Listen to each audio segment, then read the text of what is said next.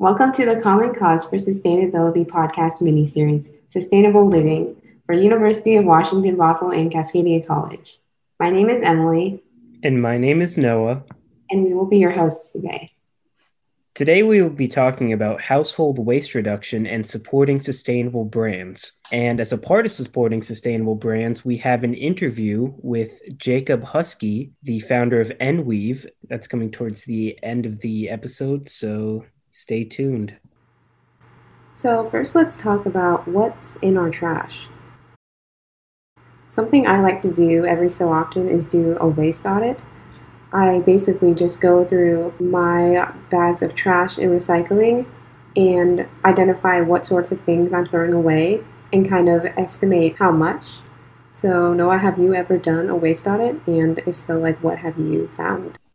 Yeah, it's funny you bring that up actually. I took a class at the UW, which was about personal sustainability choices. And one of the assignments for that class was we actually had to carry around all the waste, like garbage and recycling, we produced for a week straight.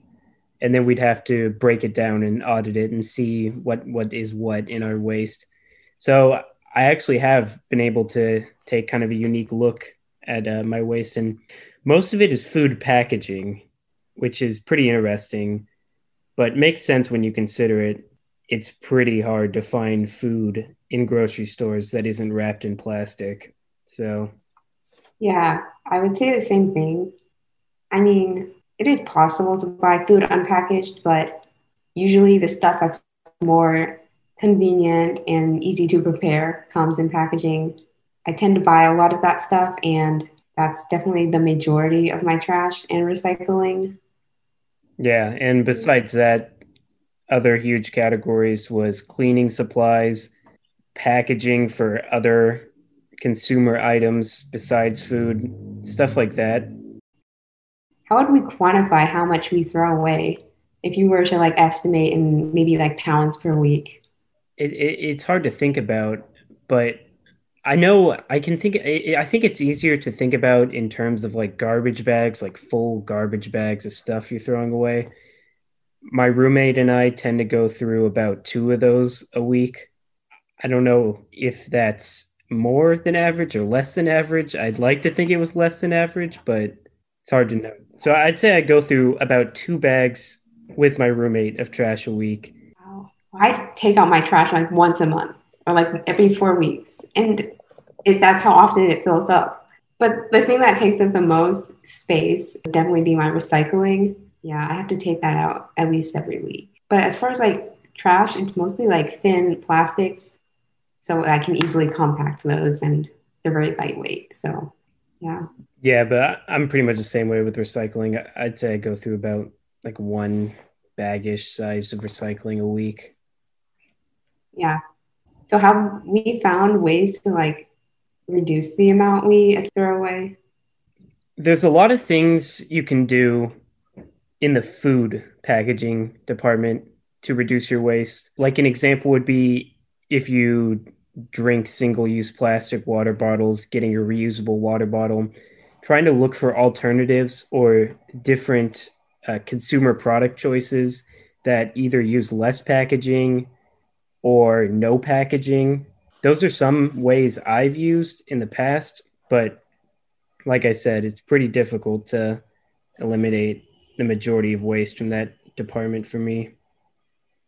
Yeah, in a typical grocery store, uh, definitely the produce section is package free, and you can even bring your own produce bags, like reusable produce bags, so you don't have to use the plastic ones. A lot of grocery stores also have bulk sections. I would recommend taking advantage of those and seeing what they have that you can buy package free. Even if you do buy things in packaging, maybe looking to see if you can buy something in like paper instead of plastic. Yeah, I agree. I think a big problem is there's just so many food items where there's no alternative. Like for instance, if you want to buy like a sandwich meat, they almost always come in the same like plastic containers.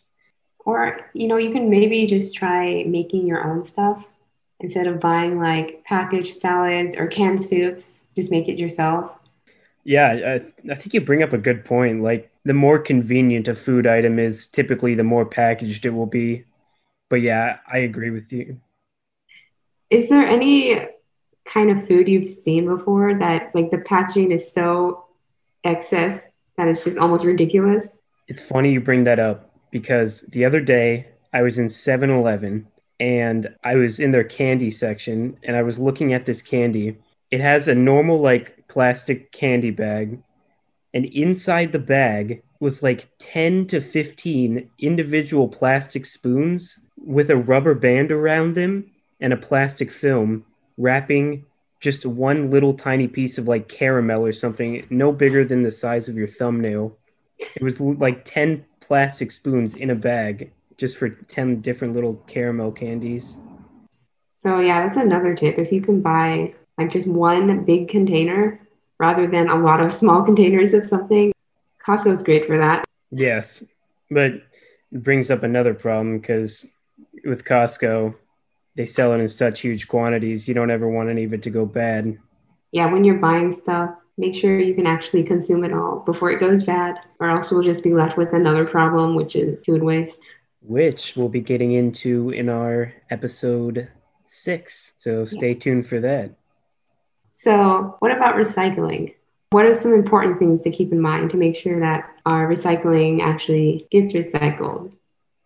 I think one of the most important things that people often forget about or choose not to do is that you have to make sure your recyclables are clean.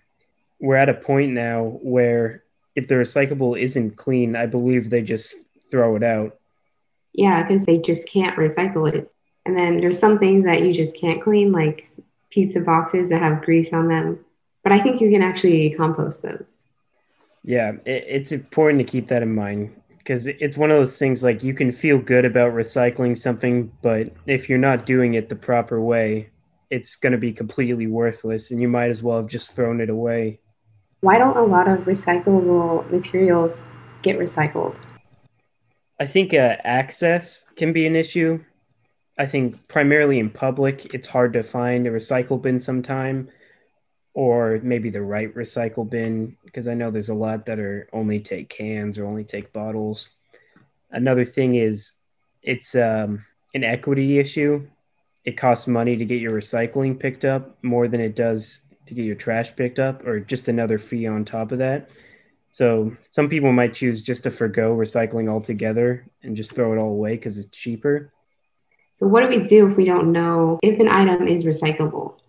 Most of the time you'll be able to see the little recycling logo and know it's okay to recycle.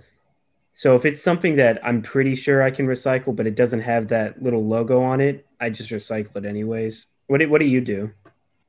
I guess I do the same thing. I know there's different kinds of plastics, and I don't know if some of them can or can't be recycled.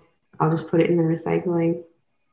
For other things, because for packaging, when you get something in the mail, those padded envelopes, like mixed material things, that's where I get confused. Right. I think a lot of people share that same sentiment. It really is hard to know sometimes. And another thing is, it's hard to know even what happens to our recyclables and where they go. We found that in Seattle, 28% of Seattle's recyclables get recycled in Seattle, and then 38% get recycled in the Northwest and in North America, and then the other 34% get recycled in Asia.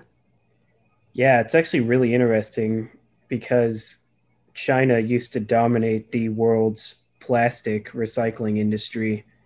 But just a few years ago, I can't remember exactly when, they basically just shut down the global supply chain of plastic recycling. Yeah, so the recycling facilities in the US can't process all of our recycling. So, does it actually get recycled? Well, it's interesting because it basically went down to each city had to find their own new recycling markets so Seattle is actually good about it. They they found, and I'm pretty sure are fully operational in a plastic recycling market. But for a while there, there were some cities like Portland that were just saying, "Don't recycle plastics for the next year." See, this is why it's important to try to avoid plastics in the first place. Especially single use plastic. I think the number one is plastic straws. And our city in particular, I believe, actually banned plastic straws. Yeah, I'm pretty sure businesses aren't allowed to distribute plastic straws. They have to use the compostable ones. Speaking of disposable things you get with your food, to go containers, which have become a lot more common in this time. Takeout is pretty much the only option. Yeah, that that whole to go single use items, you can even see it in the UW dining facilities. However, those are compostable plastics. Yeah, so that's a good thing that is happening at UW. It, it would be great if we could see that all over Seattle and all over the country one day. Yeah, you have to ask yourself though about compostable single use items are they even any better? Because they still cater to a throwaway society, and sometimes they don't even get sorted correctly and still end up in landfills. When I was in the dining halls at UW before everything was takeout, they would give you the option of like actual forks, actual bowls, actual plates, which is, I think, the best thing before you use compostables. But if you had to pick between compostable utensils and plastic utensils, I think, like you were saying, the choice is pretty obvious.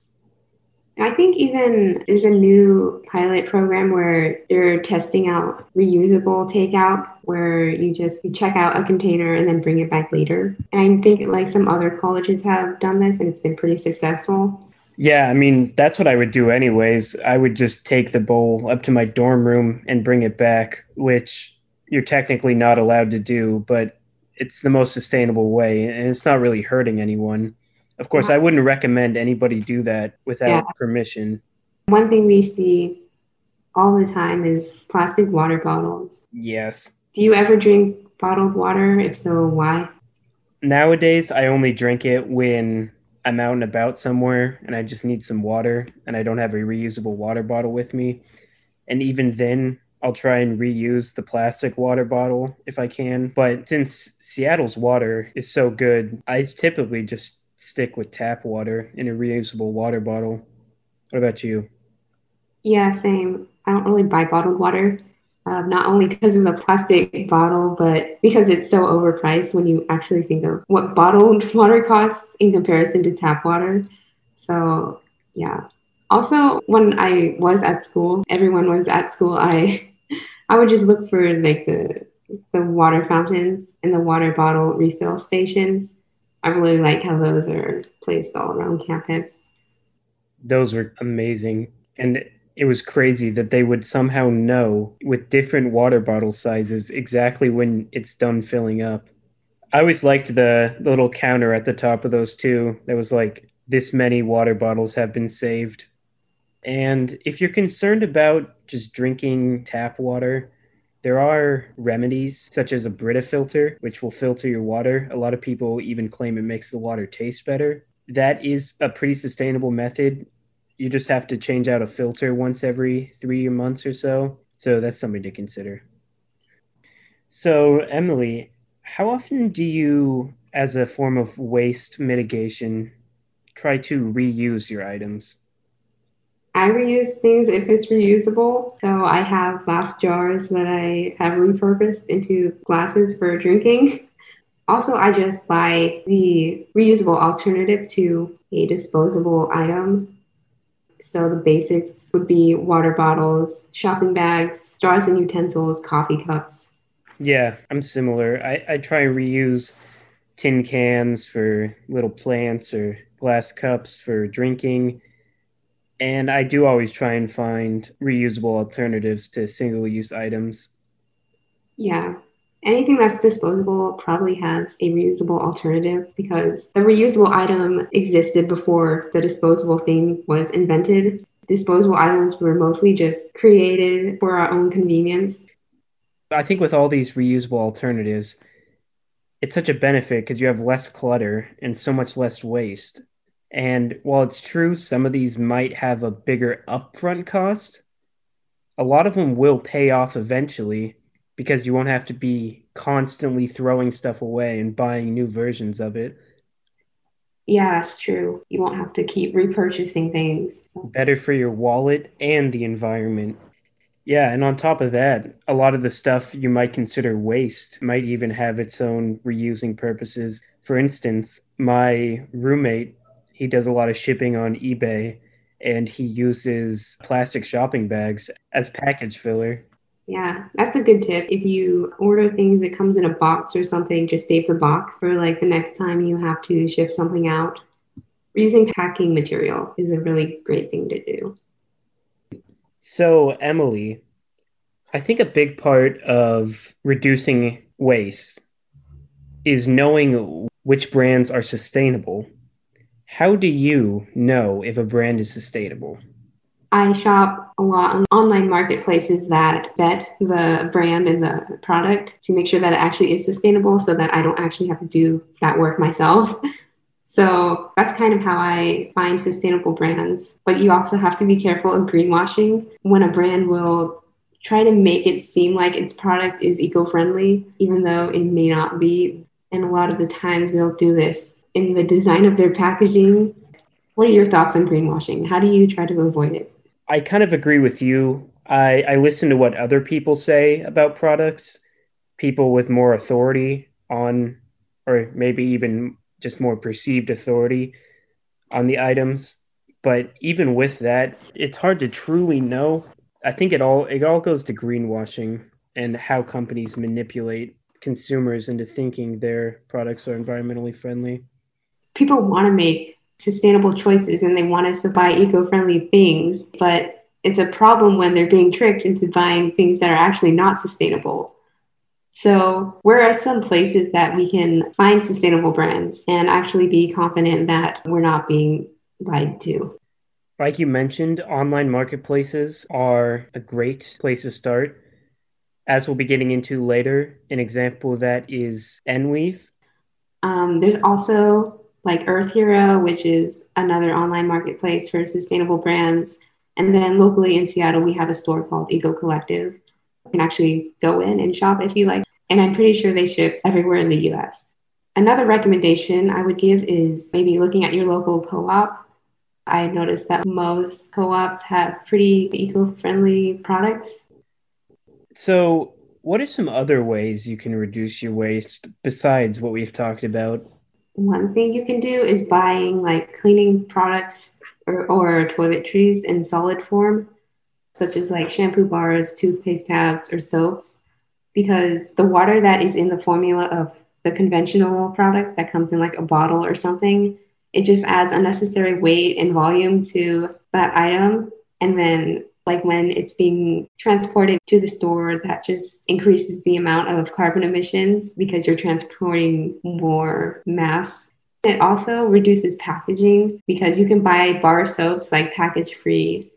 Yeah, another way to reduce waste I can think of is renting or even just sharing items. This is especially helpful for more expensive items that you may only end up using a few times. An example of this, really close to my mom's house in Tacoma, is a tool library where any member of the community can go there and check out tools either for free or for a low cost. And it's a really great way to to give people access to higher powered tools they may need that they might not have access to financially. Another thing you can do is actually rent furniture.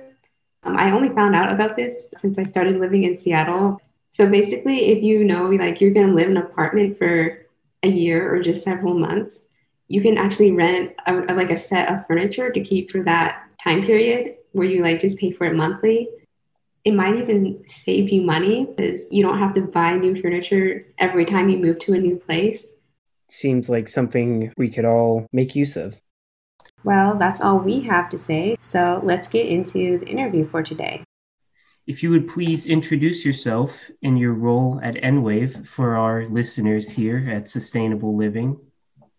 Yeah, um, so I work, uh, or well, I founded a company called nWeave, and it is, um, I work as the executive director and the founder right now. So at least right now, we launched about a month ago. So uh, anything that's related to the company I'm doing right now. I do have a great uh, set of interns as well um, who are helping me out. Uh, so right now it's kind of managing the day to day, you know, also trying to manage the big picture stuff too. Um, but yeah. Great. Yeah. And, and why did you found Enweave? Um, yeah, so I have, um, so I grew up in the Midwest, um, uh, kind of in a lower middle income family. And, um, and then I moved to Seattle uh, to um, go to UW um, and study uh, environmental studies, but also environmental entrepreneurship. And I think kind of the combination of growing up um, from that background and also working um, and living in sort of the very uh, innovative uh, entrepreneurial culture of Seattle, um, I really started to develop a lens for um, environmental solutions through uh, affordability and accessibility. Um, and so I worked for a little bit as a um, environmental consultant at a coffee shop, trying to get us to zero waste uh, without it being any extra cost to the business. Um, and so I think that kind of developed my um, uh, really my vision for the future, and that uh, I think that there are uh, sorry my dog it's in the background. Um, so uh, it kind of developed my vision for the future uh, as far as uh, we have a lot of environmental solutions that are available to us, and that's a matter of uh, kind of connecting them and finding creative ways to make them affordable for people. Um, and so I moved to Chicago. I was going to start just sort of an environmental consultancy um, and then as I I moved here like two weeks before quarantine and uh, or before like the national lockdown in March, and uh, so I had a lot of time uh, in my apartment uh, just thinking, and I sort of um, I don't know. I just I was thinking about ways to apply that lens of affordability, how we could make um, sustainable green products more affordable for people.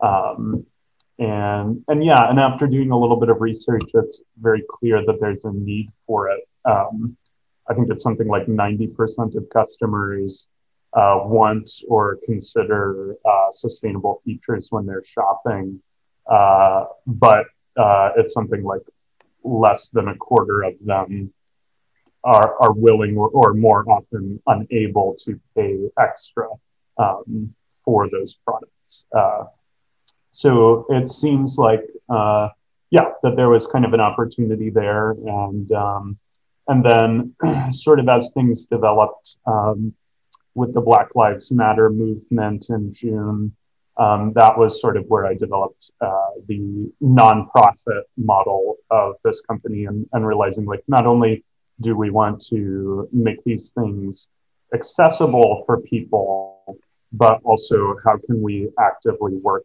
to um, remedy some of these injustices, environmental injustices that have occurred um, over the last several centuries. So, um, so that's sort of where we developed the um, the nonprofit model and investing all of um, what we've got into making environmentalism uh, more affordable and accessible for people. I see. And why why is it important that brands like Enweave make sustainable brands more affordable and more accessible to people? Yeah, so I think uh, a couple of reasons. I mean, I think the first and most obvious one is, and I, I think that a lot of people run into this, whether you're low income or a college student or um, whatever it may be, um, that you know you want to make these green choices, but oftentimes they're just so much more expensive and um, affordability, you know, working creatively to get the prices down to uh, make these more accessible for people really reaches a lot of people um, who want to make those sustainable choices but can't um, otherwise. And and I personally was one of those people, and still am. Um, you know, oftentimes can't necessarily afford the extra for organic food every time that I want to, or especially when we're looking at like low waste, zero waste solutions. Um, not only can they be expensive or like putting in that upfront cost for people, um, but also uh, the the changing of habits requires um, some uh, amount of privilege and having the time and the opportunity to change what you're doing. And so I think um, affordability and accessibility is something that everyone is looking for um, when they're whether they're shopping for something, whether they're trying to find a solution to a problem they're having. Affordability uh, for you know nearly every American uh, affects that decision, and so I think um, you know I think that if we can make green solutions affordable, the um, the benefit of that is that we can actually push some of these companies to do better by the planet. So if you have uh, an environmental solution um, or an environmental a green product that is, you know, about the same cost or uh, or the same cost as its sort of conventional um, crappy corporate solution, um, that's going to push those uh, corporations to do better because they know that there's this customer demand. They know that people want these sorts of things. It's just that they can get away with making cheap, uh, unsustainable products um, because uh, because affordability is that main factor for everyone, um, or, or, nearly everyone, I should say.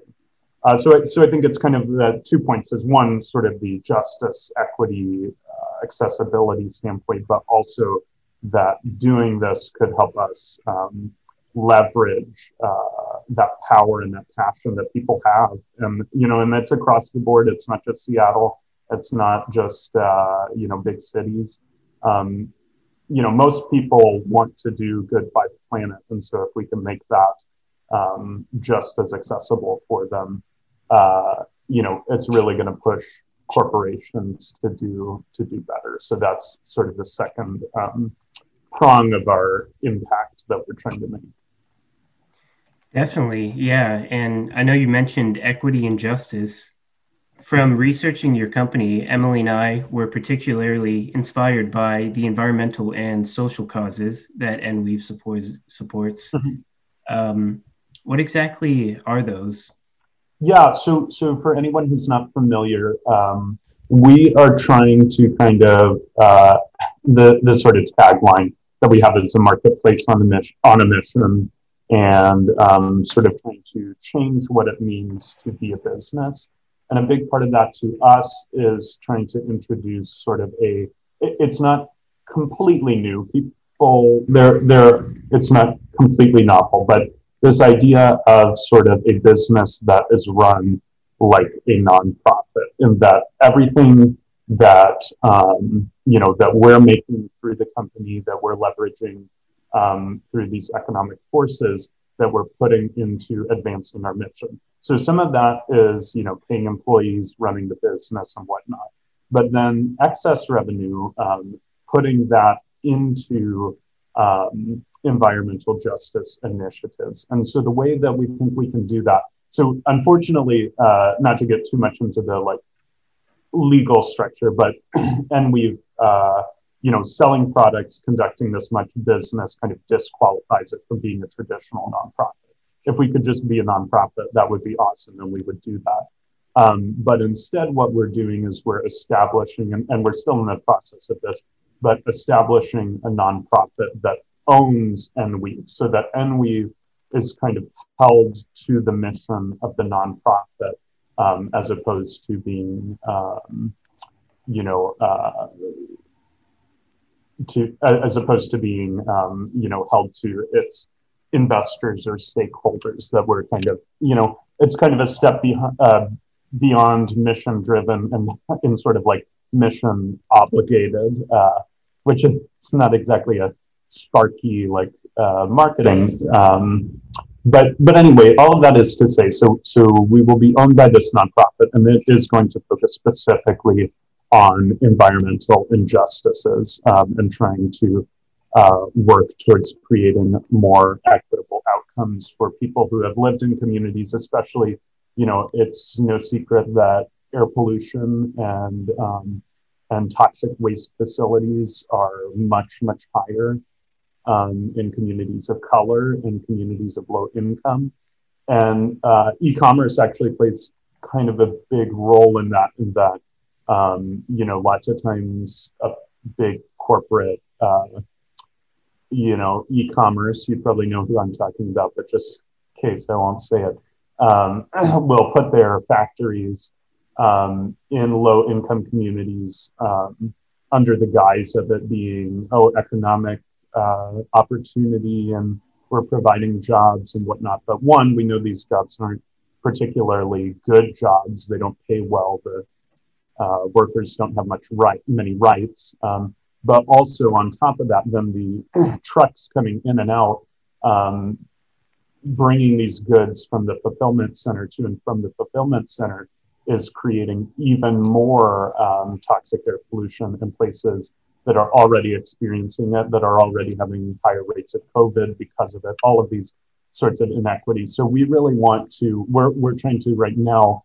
um, build, build our nonprofit and form a coalition that could work on that um, problem in particular. Um, but also, you know, we're, we're open, you know, so much of this is about, it, it's really easy for me um, to say like, oh, I think this is the solution to this problem.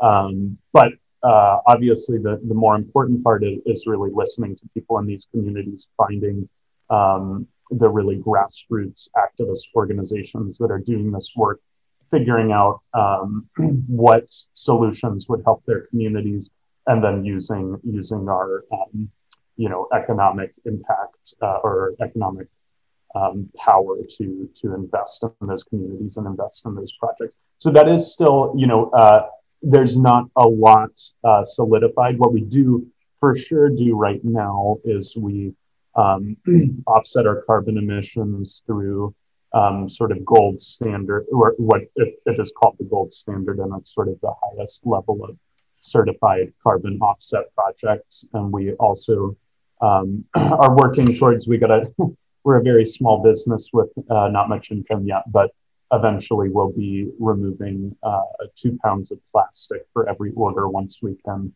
kind of pay the membership fee for um, repurpose uh, is the name. They and they do a lot of like equity based um, recycling and plastic reduction um, projects. So so that's what we do right now. But we know that throwing money at the problem is not uh, you know that's a temporary solution. If you can even call it a solution.